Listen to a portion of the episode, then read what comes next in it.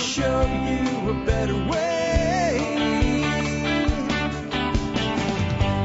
You don't have to be another face in the crowd.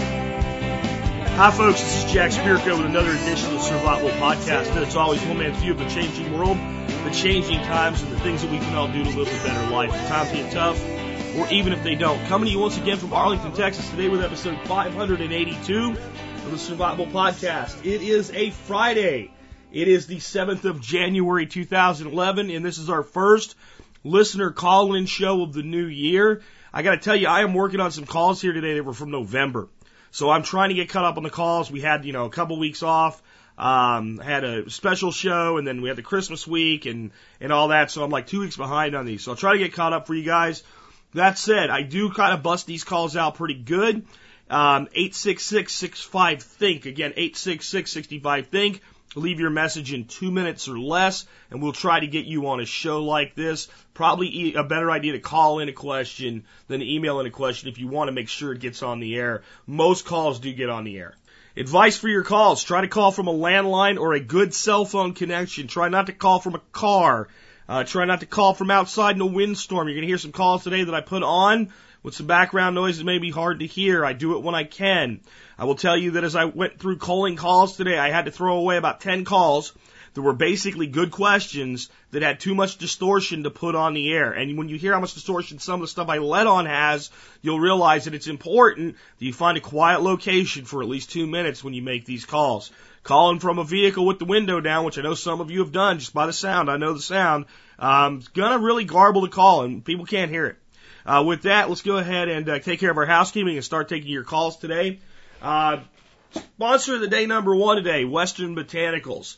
I just did a show on herbology. If you want more information on herbology, if you want more information on uh, all of that stuff, check out Western Botanicals. Dr. Kyle Christensen over there uh, has an extensive catalog of raw herbs. Uh, everything is either wildcrafted or or organically grown. And if you don't want to put together your own stuff and you want to just be able to buy pre-made mixtures and ointments and things like that, they have a tremendous selection of that as well. Again, Western Botanicals. And remember, they have a program, 25% off every single thing in their catalog. 25%. Costs $50 a year to buy that preferred membership. That's a great deal. It really is. I mean, you, if you buy, you know, uh, a few things a few times a year, you're going to get your money back on it. But if you're in the member support brigade, you get that for free. All you do is call them up, give them a special code, and you'll get that set up for free. So that pays for your members brigade alone right there. Next up today, knifekits.com. Knife Kits is a company I love because they make knife building accessible to everybody. Whether you're a guy like me that's never really messed around with knife building much more than maybe fixing up a handle and sharpening a blade, or if you're a master bladesmith that just wants raw materials, everybody can find what they're looking for at knifekits.com if you're interested in learning the craft of making blades and making knives. So get on over to knifekits.com and check them out today. Uh, next up, remember to connect with us on YouTube, Facebook, and Twitter. That's our social media outlets. Um, I haven't put a lot out on YouTube the last couple weeks because of, well, you could probably still hear my voice is bad enough as it is. I don't need to be doing any more this week. But I have a ton of stuff planned. Even during this move and this transition, we're finding things that we put aside to do reviews on or talk about uh, as we're packing, and we're kind of staging to do videos on them before they head head uh, north to Arkansas. So, got a lot of YouTube videos that'll be coming out in the next few weeks. Uh, we're actually going to be getting up there, I think, two weeks from now uh, to do some final things before we really start moving stuff in. Uh, maybe we'll take the camera up there. So YouTube, make sure you subscribe. Facebook and Twitter, guys. I get information all the time from you guys about things that are going on in the political space or the economic space and all. And I only have room for so, for so much on the show. I put a ton of that stuff out on Facebook and Twitter.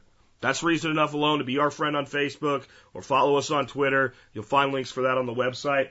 Um, survivalpodcast.com, of course. Last but not least, consider joining the MSB. That's the Members Support Brigade. Do, do that. You get exclusive content available only to members. You get great discounts, uh, like the one I mentioned for Western Botanicals. By the way, Knife Kits does a discount for the Members Support Brigade as well. Uh, so a lot of the sponsors do that. A lot of vendors that aren't sponsors provide discounts there. So it's a great value. Um, and with that, let's go ahead and start taking your questions. Hey, Jack. Phil in Tucson. Again, brilliant episodes on money. And you can disregard my question yesterday because, as I figured, you answered it in part two. However, here's a new one I pose. How, what effect would a global currency have on our current problem with the Federal Reserve? Would it negate the situation, or would it compound it exponentially? Uh, pretty sure I know the answer to that already, but I wanted to hear you tell it in your oh so eloquent manner. Thanks, buddy. Semper Fi. All right, to make sure that everybody out there listens to my entire answer, I'm going to have to start out with it's going to be negative so that what I say next doesn't lead you to the wrong conclusion. So it's a bad thing. And the reason I say that is because what I'm about to say next, if you didn't hear that first, you might think that, uh, you might get angry and throw your iPod down because it's only the first part of the answer. I'm going to answer this in two ways. First is the technical answer. If we just look at it from straight how the question's asked, what would it do with our problems with the Federal Reserve as far as the way we experience those problems? Initially, it actually might have what would be perceived by most people to be a positive effect. Um, but again, just like debt can look positive in the beginning, if I give a drunk a credit card, he looks great for a few days. Uh, but eventually he's back on the street and nobody can pay the bill. So that way is what I mean. And here's why. If we take the collective wealth of the entire globe and we put them into a single, um, a single vault, so to speak, it's not really a vault, but a metaphorical vault, and that the, the currency of the world is now uniform.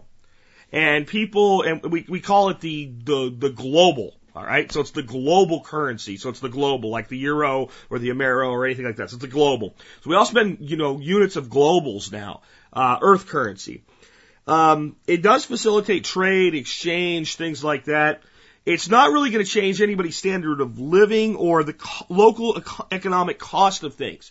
So uh, what I mean by that is in uh, Mexico, if you go out and buy a, a bag of oranges, it costs considerably less um, than it does in uh, to buy them here in America. Uh because uh, there's a, there's two types of a currency exchange. There is a, an exchange rate between the two nations, and there's a local currency strength. And the local currency strength would probably stay pretty pretty level at first.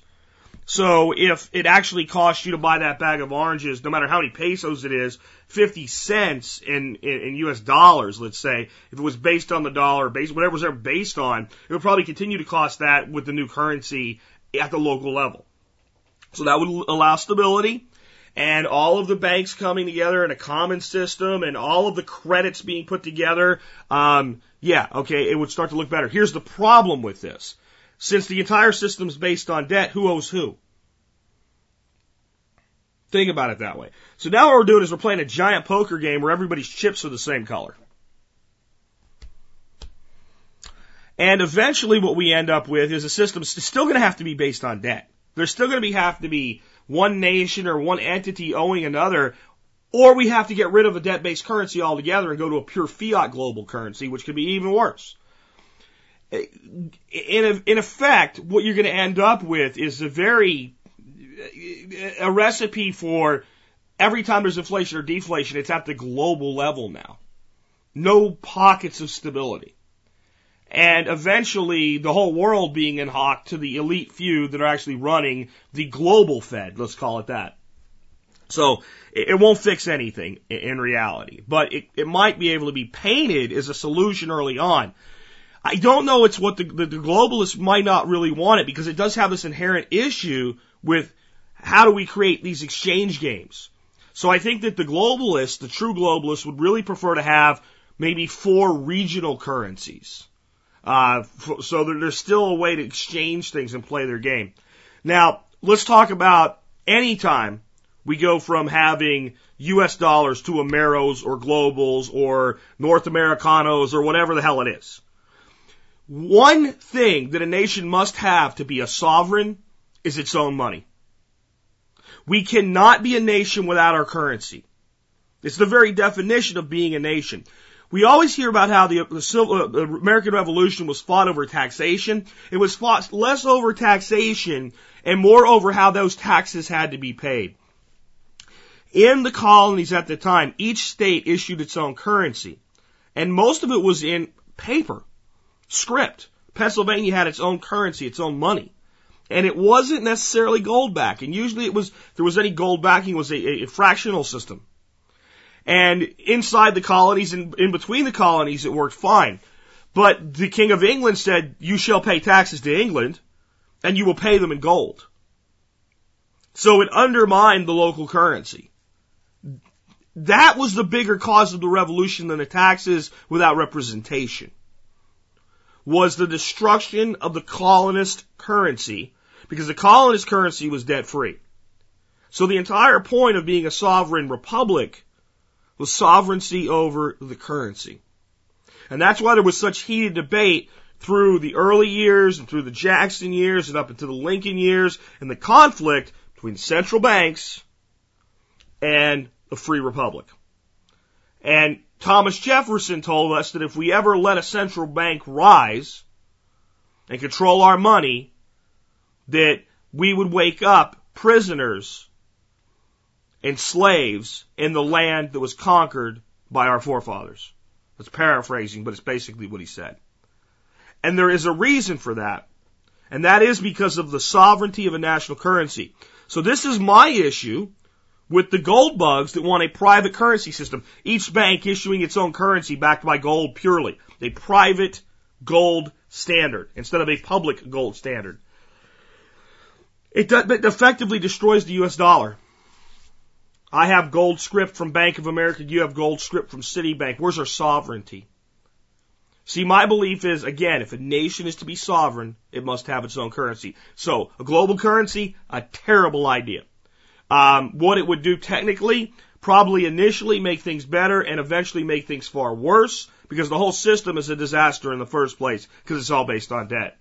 But if you really want to be a sovereign nation, you have to have your money. And if you doubt that, you can look at things like why is the Queen of England on the Canadian currency, the New Zealand currency, and the Australian currency? Because those three nations aren't sovereigns. They're still considered colonies. And they still answer to the Queen. And the, England still has an extreme influence over those three nations. Why do you think they created the euro?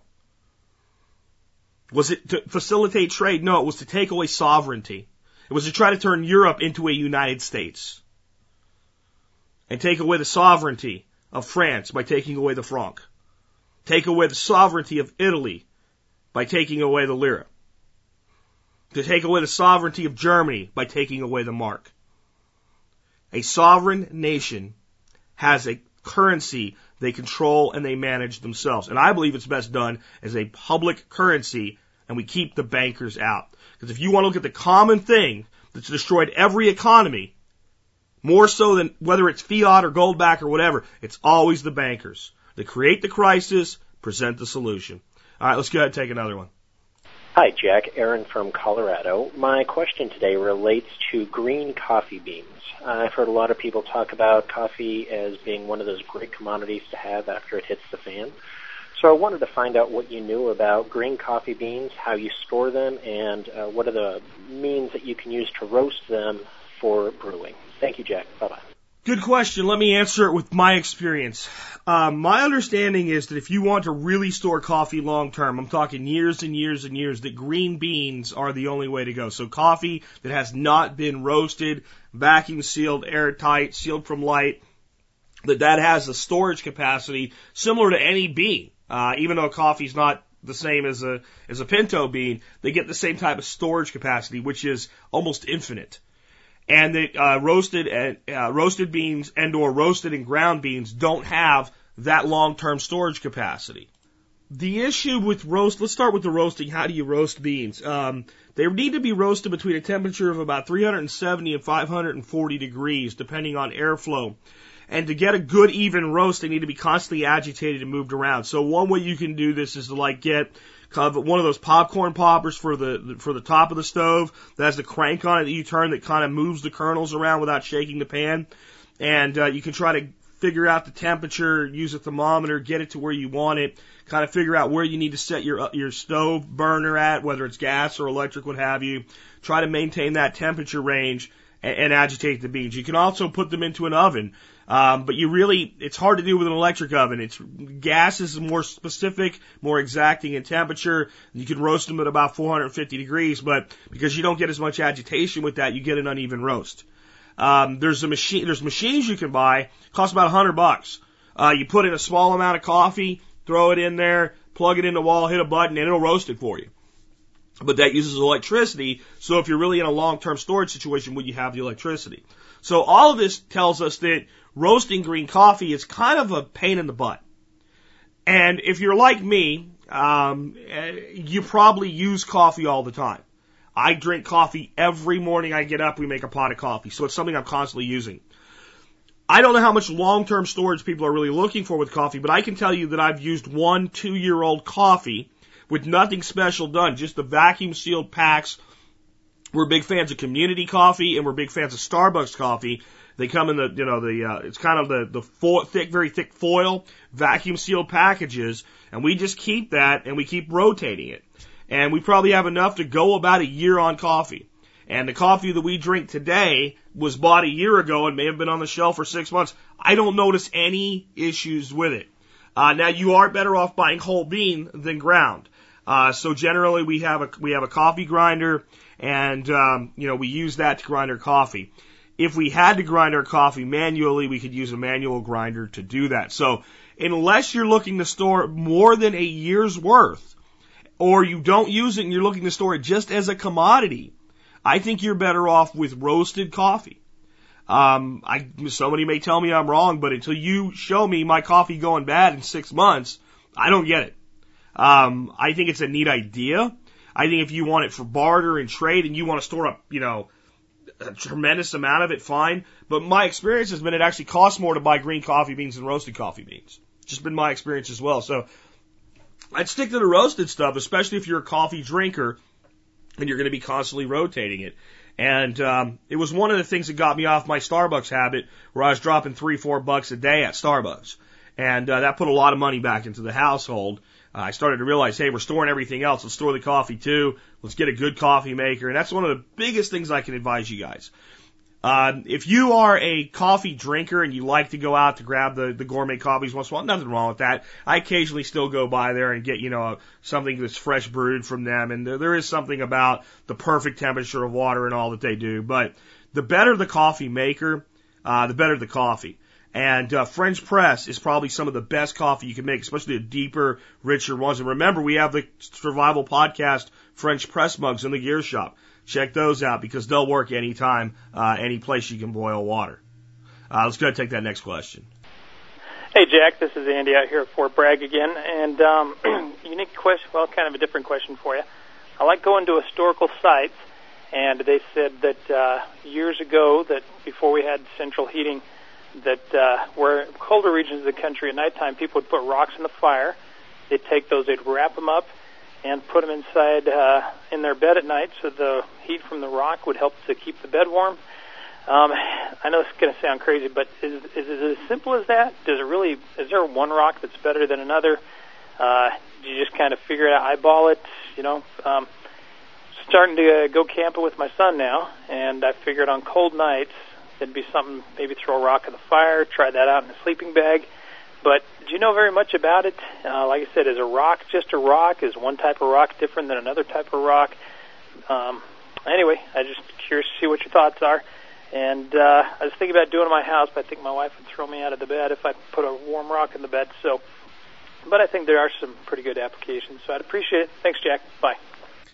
Well, it's pretty much it is what they say it is, and it does work, and it it'll work to varying degrees depending on the size of the rocks, the number of the rocks, how hot you get them, uh, and what you wrap them in. If you you the, the key is to try to wrap them in a way that prevents them from being so hot that if you touch them they burn you, uh, but yet and, and holds in some heat, but yet allows the heat to radiate where you don't completely hold it in. It's just a method of thermal mass heating. Um, it's just like if you have a, the huge old fireplaces with the great big stone hearths, and you get that fire going burning hot, and that the stone hearth would absorb the heat, and it would help uh, maintain an even temperature even after the fire had died down.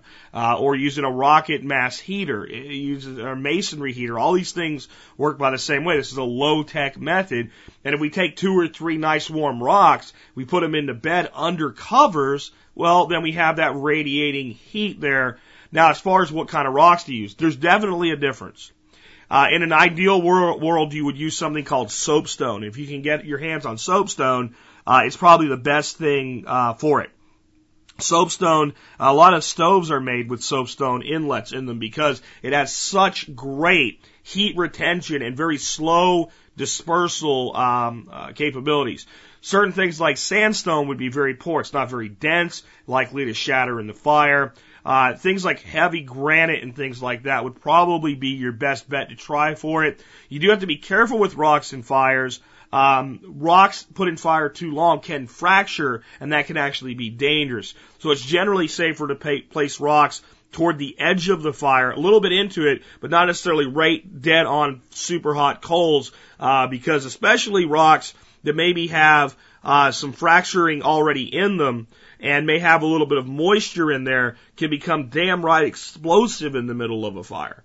So it's something that's not real common, but it can happen and you do need to be aware of it. So I would try it by using uh, the, again, the edge of the fire, allowing the rocks to heat to a certain temperature, remove, give it a shot. I mean, they did it back in the old days and they just did it. So it'll work.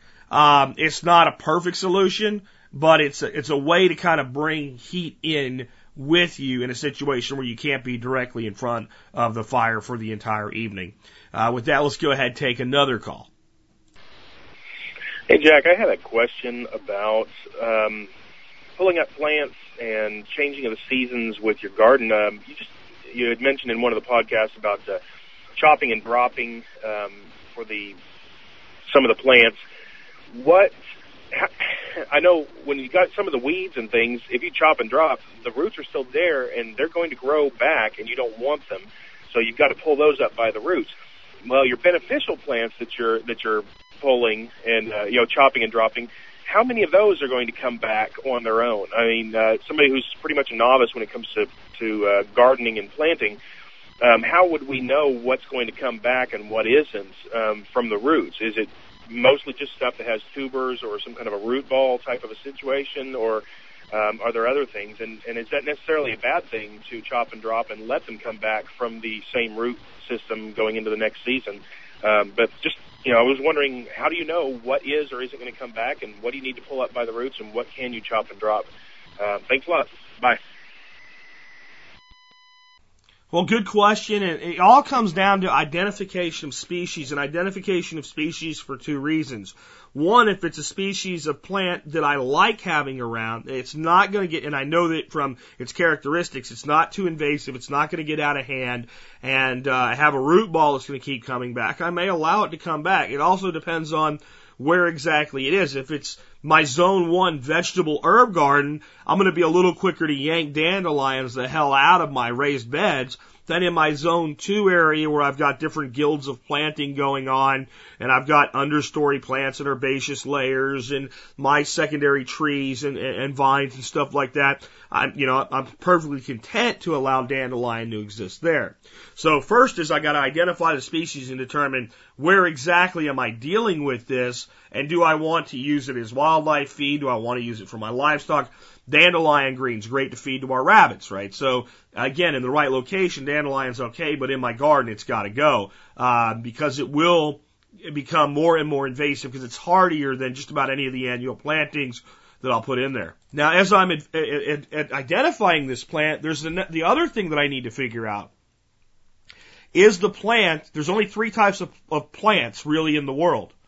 There, there's there's annuals, biannuals, and perennials. And any herbaceous style plant is going to fit one of those three descriptions. Annual means grows this year and it doesn't grow next year. If it does grow next year, it has to drop seed to grow next year and reseed itself. But the root structure of an annual will die at the end. So if I have a weed that I know is an annual weed and I want to chop and drop it, all I have to do is watch it and I can let it grow. As long as it's not over competing with my existing garden, and I want to let it grow, I can watch that weed right until the point where it starts to form buds. So flower budding, and I can chop it at that point. I can chop it back so where I can let it regrow if I want to, depending on where it is and what it does. And I can let it, you know, it's, I gotta really pay attention when you chop it back. If you don't kill it, odds are it's gonna grow back even faster and bud even quicker because now it's trying to get, it's trying to reproduce before the end of the season. I can chop it to the ground, and if it's an annual, odds are this is going to kill it. Not always, but mostly. Most annual plants, if you chop them ground level, they're not going to come back. So if you don't know what it is, and you chop it ground level and it comes back, it's probably a perennial or a biannual. A biannual is like parsley. Biannual, um, it'll grow the first year. It'll, you know, die back from a frost or it'll hold through the winter if it's in a mild climate. It'll grow the second year and most biannuals grow a different style of leaf or a different structure their second year. So parsley stays that nice curled beautiful parsley the first year and the second year it sends up these big high shoots and forms these flower heads it drops seed and then it dies in the, it dies at the end of the second year and it doesn't come back again. So if you want to establish parsley, you have to do it really, really thick to where it'll constantly be reseeding itself and there'll be some first and second generation each year. So if you have a weed that's a biannual weed, again, if you're chopping and dropping before the buds, the longest it's going to be there for is a two year cycle. And you're going to limit its reproduction. Perennial weeds are the ones you cut them, they come back. You cut them, they come back. You cut them, they come back. A dandelion is a perfect example. Uh, a lot of docks are, are, are like that. So it's about getting a good guide to the plant life in your area and knowing what you're dealing with. Lamb's quarter, an annual. Big, giant, tall weed, cut it down, it ain't coming back. But if I let it go to seed, there'll be more than ever next year. Not necessarily bad. I love to eat lamb's quarters. I grow lamb's quarters. I encourage them. But if you don't want them or you don't want them in a certain area, you need to take immediate action even though they're an annual because if you let them go to seed, they will drop literally pounds of seed from one large plant. So the way you make the determination is, do I, do I get a benefit from this plant? What is that benefit? Is this plant conducive to my area? Do I want it on my property at all? And most times the answer is going to be yeah, just it's about where do I want it. Uh, trying to eradicate a species that grows well is usually a mistake because if nothing else, it is organic matter. It does have root systems that open up the ground. It does prevent erosion. It probably can be fed to something. Um, but then there's places where you don't want it. So make the determination based on the type of plant, what its reoccurrence is, and as far as will it come back when you chop it, is it an annual or a perennial? Those are your big ones. Most of your biannuals aren't that big a deal. Most of your biannuals are things that you're going to want to grow. Swiss chard, uh, beets, uh, parsley. Those are all common biannuals. There are some invasive weed type species that are biannual as well, uh, but they're not going to be your bigger problem. So annual weeds, cut them before they bloom and no problem. Perennial weeds, if you want them gone, the roots have to come out of the ground. Let's go ahead and take the next question. Hi, Jack. This is Emily in Plano, Texas. And we have a question for you, my husband and I. Um, we know that you're moving out to rural Arkansas, and right now we're looking at rural southeast Oklahoma, so just pretty much the other side of the border.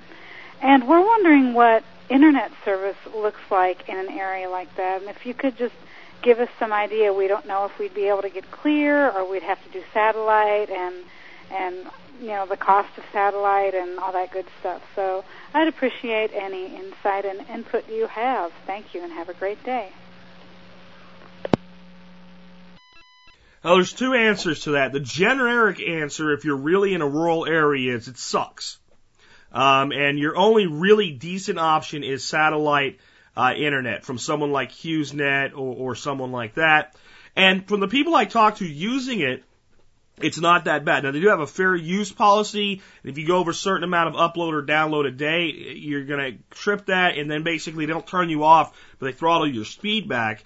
But unless you're streaming video all the time or something like that, you're not going to generally exceed that watching the occasional video clip, maybe a video clip a day or three or four or a couple dozen, depending on how long they are on YouTube. Uh, you're not going to have a problem with that. They're pretty good with um, compression on YouTube now as well. From my research, even uploading my audio files every day, not going to be that big of a problem. It'll take longer than my nice DSL connection that I have now.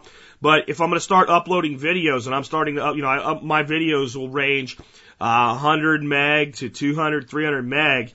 Um, even if I'm not going to go over the allowance because I'm going to do just one, uh, I'm going to be going down into town to hit a hot spot or something like that to do those, or probably have to get a, uh, like again, I've been saying I'm probably going to get office space in town in a Hot Springs where DSL is available.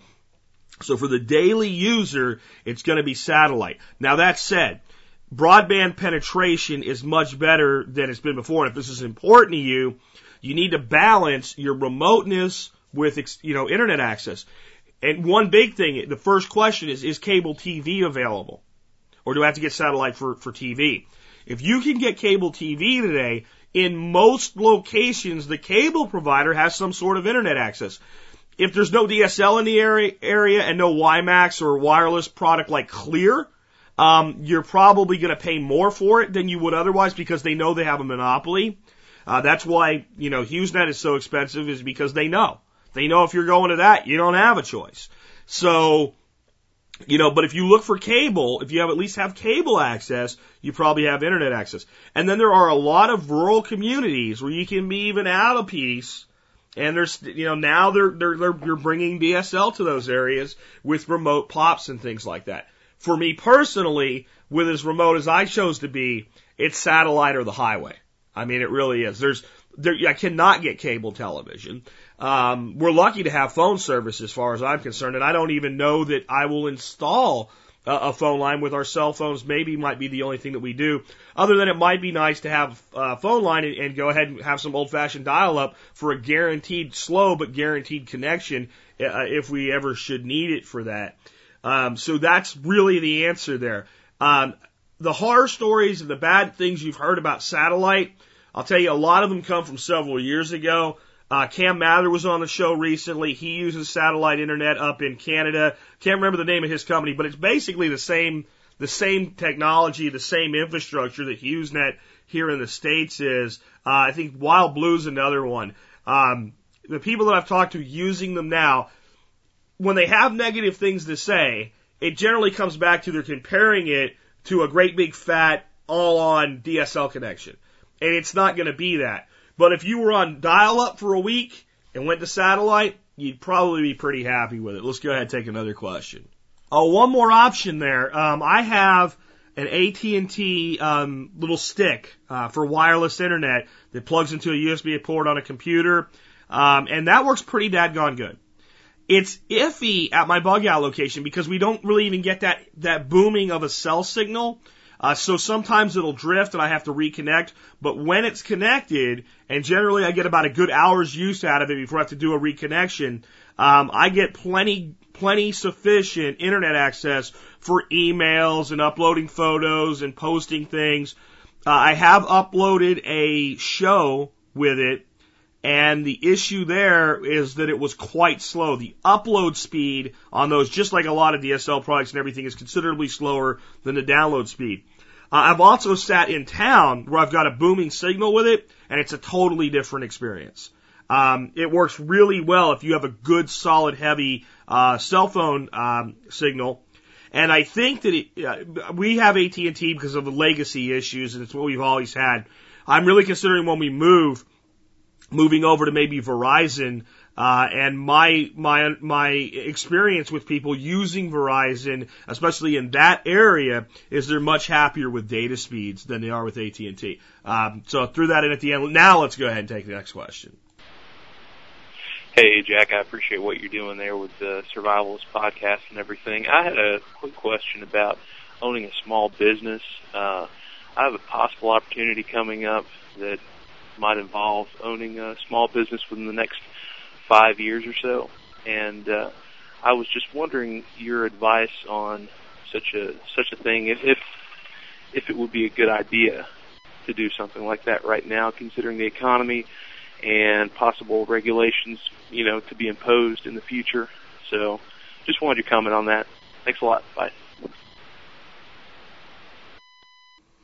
Well, even if you haven't looked at the little podcast I did a few episodes of called Five Minutes with Jack with Business, you should know my answer to this question because the survival podcast is, of course, a small business, dare I say, a micro business in the small business world. It's enough to provide, um, you know, my living and my wife's living and, and, and do that fairly well. Um, it's not big enough to hire one full-time employee and still pay the bills. Uh, so that's a pretty small business. That said, I feel like it's a very stable business. My income is split up amongst all the members and all the sponsors, so I don't rely on one customer, and it's pretty stable. So I feel much more comfortable right now owning a business than I would if I had a job. Because if I fail, it's because I've chosen to fail.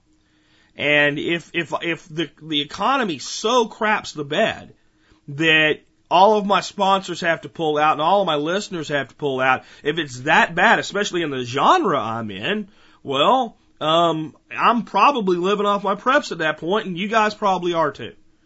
And I think that in any economy, until we go down the toilet to oblivion and we're, we're in that long term shit hit the fan scenario, even if we're as bad as the Great Depression, the business owner is more stable than the employee.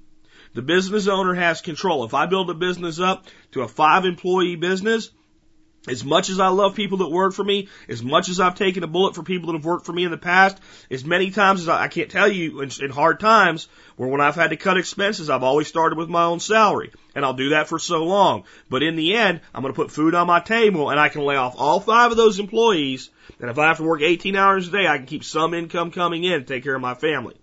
On the regulation issue, well, they might do this and they might do that. Well, they might do a lot of things.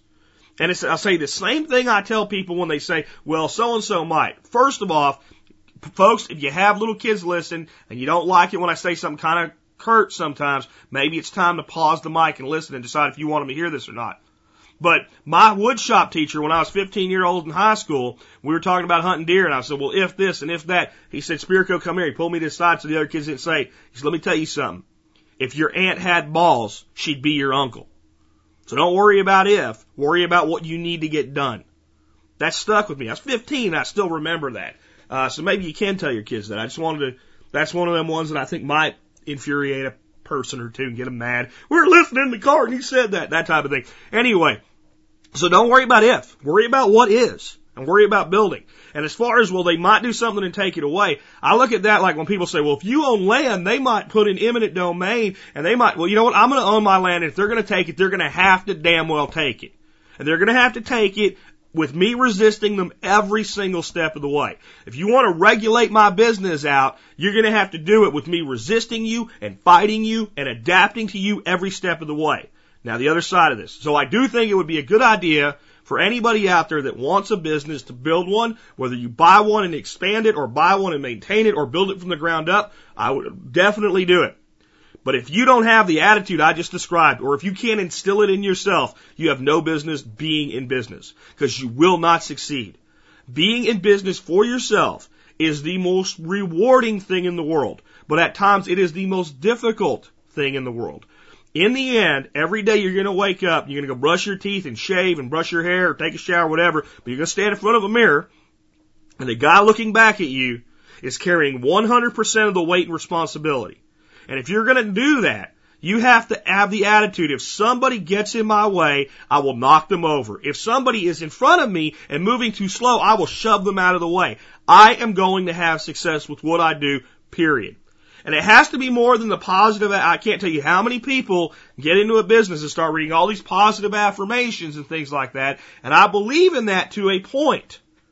But the action is more important than the affirmation. The two together are unstoppable. But if you don't really mean I'll knock you over if you're in the way of my business, it's not going to work. You're better off as an employee. That said, I think this is inside of every human being, and I think only society, and I think only the world as a whole, and the propaganda and the desire by the big conglomerates to make you wear a dunce hat and sit in a cubicle, and everything they've done to make that happen, I think that's what's beat it out of the human spirit.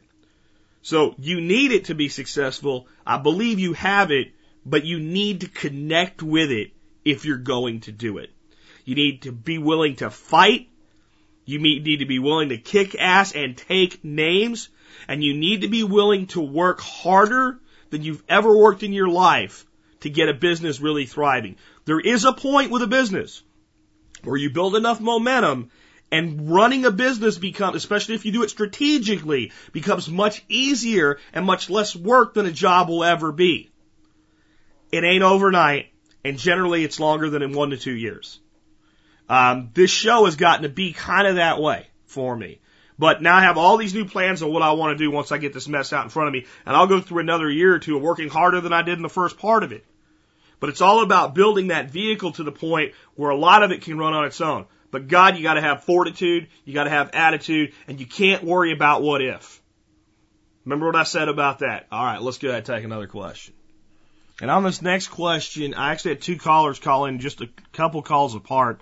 I'm going to play both of their questions because it's on the same subject. They're coming at it from slightly different angles. I think it'll give us more perspective. And then I'll do my best to answer this one because it's kind of a tough one. Here we go. Yeah, Jack, this is Jack in southern Oklahoma. And I would like to know what your opinion is on WikiLeaks. Uh, I know you have background in the military. Do you think that this is something that's going to hurt our military? Um, you know, it brings out a lot of issues here uh, between the State Department. It also brings out some things in Iraq and Afghanistan. I can see where some of that could be hurting our military. What do you think about some of the stuff with the, with the uh, State Department?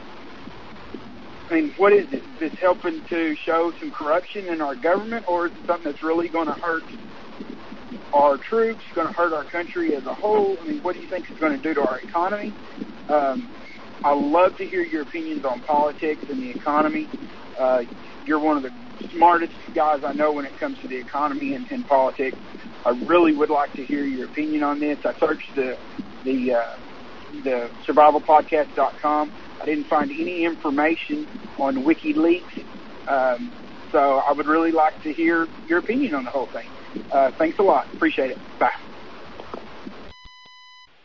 Uh, as far as my question goes, uh, I was just wondering how you feel about the situation with uh, WikiLeaks founder Julian Assange and uh, what this may mean for us in our future. What may happen to us uh, as uh, you know, our what may happen to our country or us as civilians. Any any laws that may be changed or anything like that. Um, I mean, th- this only furthers my feelings of loving my country but fearing my government, and I feel that's wrong. I feel our government should fear us. Uh, you know, we as citizens are what makes this country what it is. So I can only hope that everyone listening would take part in trying to get everything.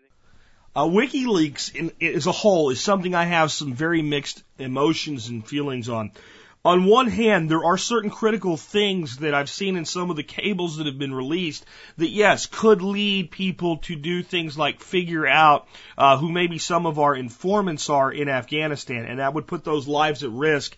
And vicariously, that would put the lives of our soldiers at risk even greater than they already are. And anything that puts the life of a brother soldier, uh, sailor, airman, or marine uh, at risk um, really bothers me. On the other hand, my bigger concern with WikiLeaks, other than Julian Assange and the part, the people that have given him the information, leaked the information, is what's in the information. And there is far more information that I've seen as I've gone through and reviewed some of this stuff that is damning to our government than dangerous to our troops. At, I would say, an eight to one margin at least. Some of the things that are in there, some of the things that, um, uh, give away some of the, the crap that we've been doing and the things that people like I have warned you about that our government does and been called nuts for saying it, then you get to look at it in black and white and you get to see them doing it. I, I, I kind of look at it this way. There was an old movie called John Q. And I think it was Denzel Washington was the main character and he had everybody at gunpoint and his son needed a heart transplant and he was holding him for hostage to get his son a heart transplant and eventually he realizes they're not going to get him a heart or he doesn't believe they're going to get him a heart. It never ends up happening because the gun misfires or something, but he decides, I'll shoot myself. And he tells this doctor there and the kids at the hospital, when I shoot myself, give my son my heart. And of course the doctor wants no part of it. And what John Q says to the doctor is, you're going to tell me once I'm dead and a perfectly good heart there, you won't use it to save my son? And the doctor basically says, well, if you do it, I will. I don't want you to. I don't want to be any part of this. I don't want to sanction this. But once you're dead, yeah, I'll, I'll have to. So he lays down, he's going to shoot himself. The gun doesn't go off, and just before he kills himself, uh, for real, uh, they, you know, announce that we have a heart for your son. We'll send a guy in to take care of it and what have you. So, um, that's kind of how I feel about WikiLeaks. Once the guy's dead, I'll pull his liver out and use it to save a life. And I feel that WikiLeaks has a lot of things in it that we can use to make our government better. I mean, another way I look at it is our freaking government is invading every freaking part of our lives. They have cameras everywhere. They have listening devices everywhere. They're using methods of tracking, facial recognition software, and this stuff isn't slowing down at all. It's going forward, and we're having less and less ability to have a private life. It's a two-way street government. We have a right as the people to look in and see what the hell you're doing. And there are things in the WikiLeaks documents that are not only wrong, immoral, and illegal for our government to do, but flat out unconstitutional. So my belief is now that the information is out, we should be picking through these cables and we should be finding every instance of corruption and illegality by our government and we should be holding their feet to the frickin' fire for it. Let me say another thing. The right wing of the media that are saying nonsensical shit like Julian Assange should be assassinated, these people are freaking idiots. They're idiots, including one idiot that a lot of you guys probably like out there that I think just every time she opens her mouth, I'm like, oh my God, you didn't say that. I'll leave it to you to determine who I'm talking about. Um, Julian Assange is not a hero, but he's not a villain in deserve, deserving of being assassinated. He's not a U.S. citizen. He hasn't technically broken any U.S. laws. We set a dangerous precedent if we go out and do anything to him as a nation. He's a foreign national. He's never stepped foot in America as far as I know. And they're not executing the uh, private that gave him the disc. I'm telling you folks, you gotta be careful when you say that, oh, the government should do this to anybody. Because basically what he did is tell the truth. And if we set a precedent that we can kill somebody for telling the truth, what does it do to all of us long term? Basically, I think WikiLeaks is a bad thing that we could turn into a very good thing. I think that every instance of our government acting illegal, corrupt, or immoral needs to be dug out of those thousands and thousands and thousands of cables. We need to start calling congressmen and senators and go, okay, you know what? You can be as mad as you want about this. Why are you doing this? Huh? Why do you know there's kickbacks for opium money pouring into the Karzai government in Afghanistan, funding the resistance, paying for guns to shoot at our soldiers, and you guys are letting it go on? Why is the Fed loaning money to every nation in the world, our money, and not telling us where it's going? Why are we spying on Iceland? Why are we trying to force Iceland into the global banking system? And on and on and on it goes. It's time for us to stand up and take control of our nation back. And whether you like Assange or not, he's given us a hell of a tool to do that with. For everything that really should have been kept quiet, legitimately, there's probably eight that we needed to know about. So if you want to make a difference, dig into that stuff. Find the truth. Don't be afraid of the truth. Remember what they say about the truth. The truth shall set you free. Let's go ahead and take another call. Hello, Jack. This is John from West Virginia again. I was sitting here thinking you might want to discuss the advantages of keeping quite a few dry chemical fire extinguishers around your house just in case, because if the turd hits the fan, you might not be able to call the fire department. Thanks a lot. Appreciate the show, man. We'll see you next time.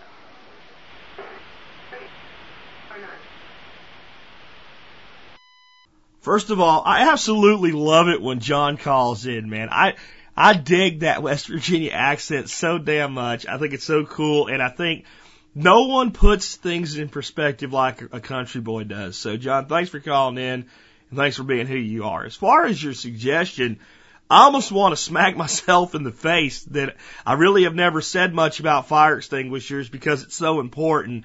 And I guess it's because I focus so much on disaster preparedness. It seems like it's almost like telling you to make sure that your window's closed when you go to bed at night uh, and locked. You mean you kind of should do that on your own, but you're right. And it's more than just having the fire extinguishers. It's making sure that uh, they're functional because uh, after a certain amount of time they can lose charge and things like that. So Uh, it's important to keep them freshly charged uh, and, uh, and and having, like you said, multiple ones is really important. I've been to people's houses and they'll say, "Yeah, I got one," and it's like upstairs in the closet. Well, if the kitchen's on fire, you got to run upstairs, come back down, and that fire can do a lot of damage and grow and be a lot more dangerous by the time you get back down. So you should have a fire extinguisher in, in multiple locations in the house.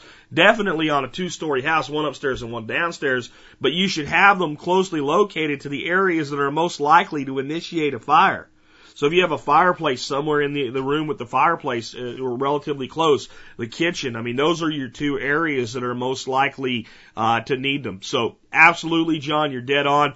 Another thing, if you have a fireplace, either get the equipment and learn to sweep your chimney yourself, or have it done at least once once a year is best, but at least once every other year. And uh, if you have an older chimney and you haven't used it in a long time, you're thinking about using it, uh, it costs money, but it's probably worth having a guy come out there with a scope and putting it up there, make sure there's no cracks in the chimney flue, because that's how chimney fires generally start. It's not so much the creosote on the inside of the of the, of the piping burning, because if it stays in there, it, it, it can generally burn off and, and maintain itself. It's dangerous, but it's not as dangerous as when there's a crack and an ember gets into that crack and on the other side and the outside of the pipe flue. And a lot of that is, a lot of times there is where it'll get into the frame of the house and start burning the substructure and get out. So fire safety really important. Probably something I should do a show on. Again, John, thanks for bringing that one up. Let's go ahead and take another call. Hey, Jack, this is Jeff from St. Louis, Missouri. Lost airplane on the forum. And I wanted to get your opinion on the rocket stove. I saw one on uh, couple of YouTube videos on rocket stoves. They they have regular ones that are manufactured, or you could just make your own out of bricks or rocks or whatever. I've never heard you specifically talk about the rocket stove. It looked kind of neat for an emergency uh, source of cooking if you didn't have a, a regular stove. All you need is a small amount of wood and a way to light it and a few bricks, and you're good to go. Um, thanks. Talk to you later. Bye. Uh, it's funny. I just actually talked about uh, rocket mass heaters uh, on the permaculture episode, which is just like two days ago, which is kind of a rocket stove tied into a heat distribution system. Folks, a rocket stove is pretty simple to build, though. A basic one, like uh, the feller's talking about here, it basically you can build them with cans, and you have one can inside another can with insulation between the two as your main uh, kind of your your chimney pipe deal and then you have another smaller can that comes in from the side and uh, has a little shelf that you put your sticks or wood on, and you can build them from great big giant ones built out of something like a 55 gallon drum to little bitty ones built out of like paint can size stuff uh, to cook on. The thing with a rocket stove is what happens is the airflow is so balanced that the material as it heats up and as the thermal mass of the heat chamber heats up. That again, you got one can inside another uh, with something like perlite for insulation between the two. The hotter the channel gets, the more recombustion you get, and basically. The wood burns almost to 100% efficiency. There's very little ash left, no charcoal left. It's gone. And the exhaust that it produces, once it gets up to temperature and running, is pretty much nothing but CO2 and steam. Um, it's, it's, it's amazing how efficient they are. And because of that, you can use a very small amount of material to throw an awful lot of heat, whether you're using it for cooking or for heating. So they're great. If you just go to YouTube and type in rocket stove, you'll find tremendous numbers of videos about people building them. Definitely a good survival skill. Definitely a great project. You guys with kids, if you want to do a cool project with your kids to get them interested in self-sufficiency and learning some science as well, Build a rocket stove with them. Great project. A rocket mass heater, like I was just mentioning, though. Now we take the rocket stove and uh, we put it right in the middle of a house. But we take the exhaust side of it where that, that CO2 and steam comes out, that stuff's very, very hot.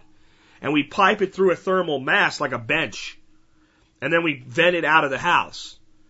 And we can just stack wood into that kiln and it, it, instead of being a horizontal model like a little one you build, it's a vertical model. So basically the wood's standing straight up and you look down in a hole and there's a fire at the bottom and it's burning the wood, but the fire doesn't burn up. The draw of the heat chamber pulls the fire sideways. So no smoke comes out of the hole. even though you can look down and see the fire straight down. It burns sideways, goes into uh, the combustion chamber, reburns the exhaust, gets up tremendous heat. Those things will put off, you know, 500 degrees or more heat.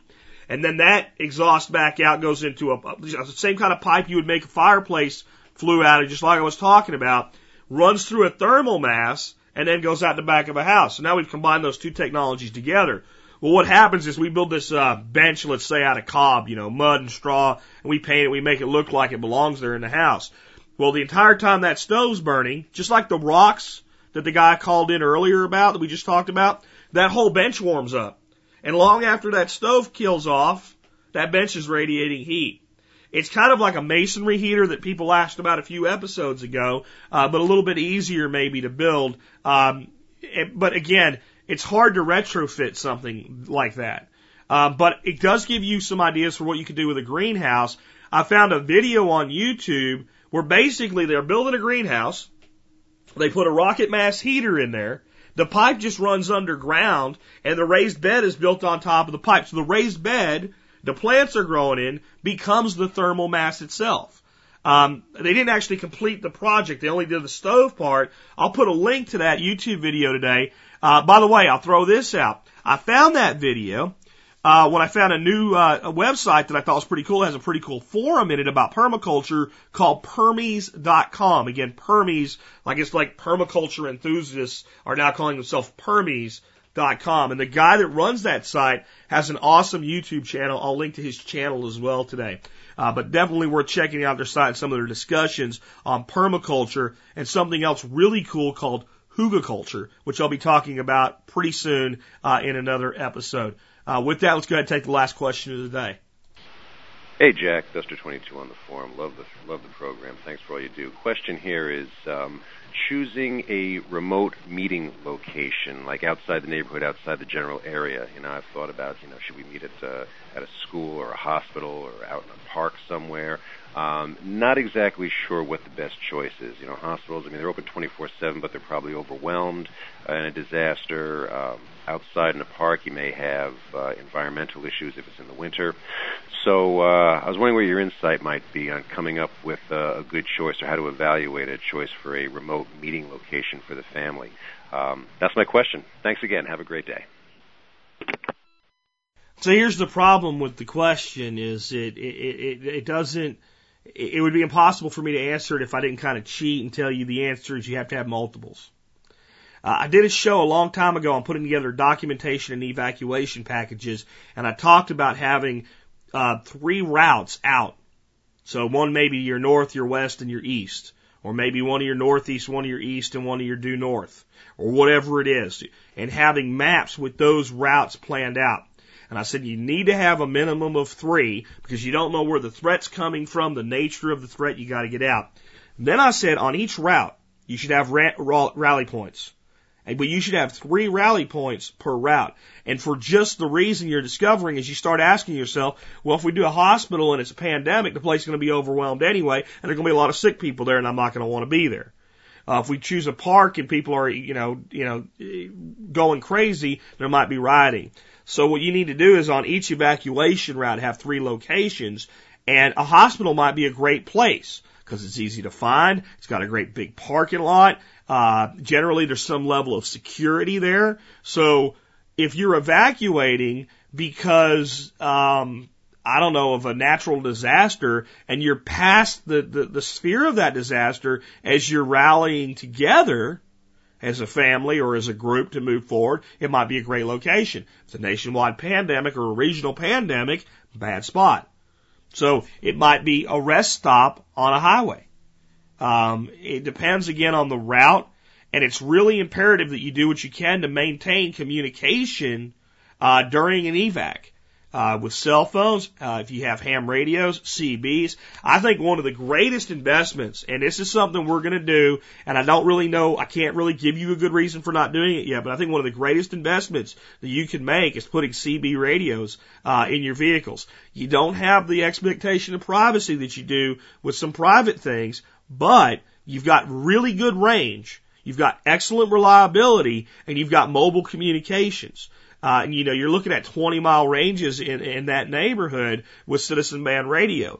Um, and that can often negate rallying all together. If I can get on the horn with my wife and, and she says, I've got the boy and I've got the father-in-law and we're on the way and we're here and we're going and we're making good progress, I can say, skip the rally point, keep going. You know, I can even say, what speed are you running? And she can say, well, we're, we're running 70 now. So I tell you what, back off, run 50 and I'll run 70. I'm four miles behind you. When I catch up, we'll pull, you know, I mean, there's a lot of advantages to having some level of communication capability. Um, and Citizen Band is one way to do that. Now, all the channels could get jammed. I mean, again, remember what I said earlier about what if? Um, so the way we contingency plan for what ifs is we say, what if this? Well, then that. Well, what if this? Then that. Like troubleshooting. So if we have three rally points, odds are one of them is going to be suitable for rallying together at. And generally, if the if the first one's suitable, you're going to stop at the, the nearest one and, and try to get communication or or link up. But this is something I've always said.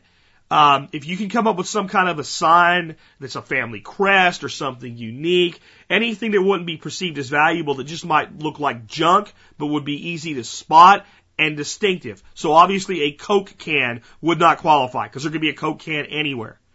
But if you've got to a rally point, you can't maintain, you can't sync up communications. You guys have to have an agreement that after, you know, the other one doesn't show up for a certain amount of time, we're going to continue on and we're going to leave that symbol there. And that way, if I come along and I see that, well, I know my wife or my partner or whoever has been there and gone on and I'm not going to wait. And I'm going to keep trying to establish communication. So the big thing is your rally points have multiple rally points. Um, but have a primary one. Have one that this is where everybody goes unless we all know it ain't going to work. But the big one is try to have as many secondary communications technologies at your disposal as possible. Taking a ham course is probably a great idea. But there are shortcuts. Again, Citizen Band. You go down, you have it installed, it's there. I'm definitely going to put one in both trucks, probably one in the car too. So I'll be uh, CBing it from the Jetta when we occasionally use that vehicle for long distance trips. Uh, with that, that does wrap up today's show. These are great questions, guys. Remember, if you want to be on the air, the number is 866 65 Think. That's because we encourage you to think. I don't tell you what to think. I help you figure out how to think based on what you believe for yourself. And what my big thing is, and the reason I always talk about thinking is, you can believe whatever you want. You can disagree with me, but for the love of God, know why you believe what you believe. If more Americans knew why they believe what they believe, we could have intelligent debates we could solve problems and we wouldn't be bullshitted and lied to by our government and the establishment on a daily basis. And just maybe if we can all get Americans thinking first, we can take this country back. With that, this has been Jack Spirko with another edition of the Survival Podcast, helping you figure out how to live that better life if times get tough, or even if they don't.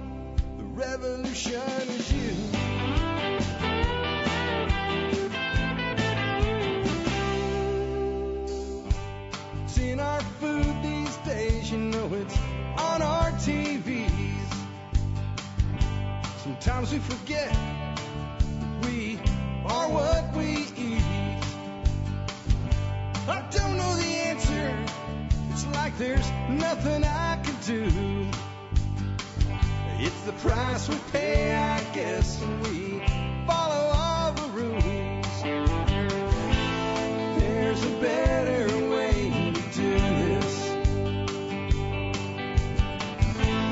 Let me show you a better way.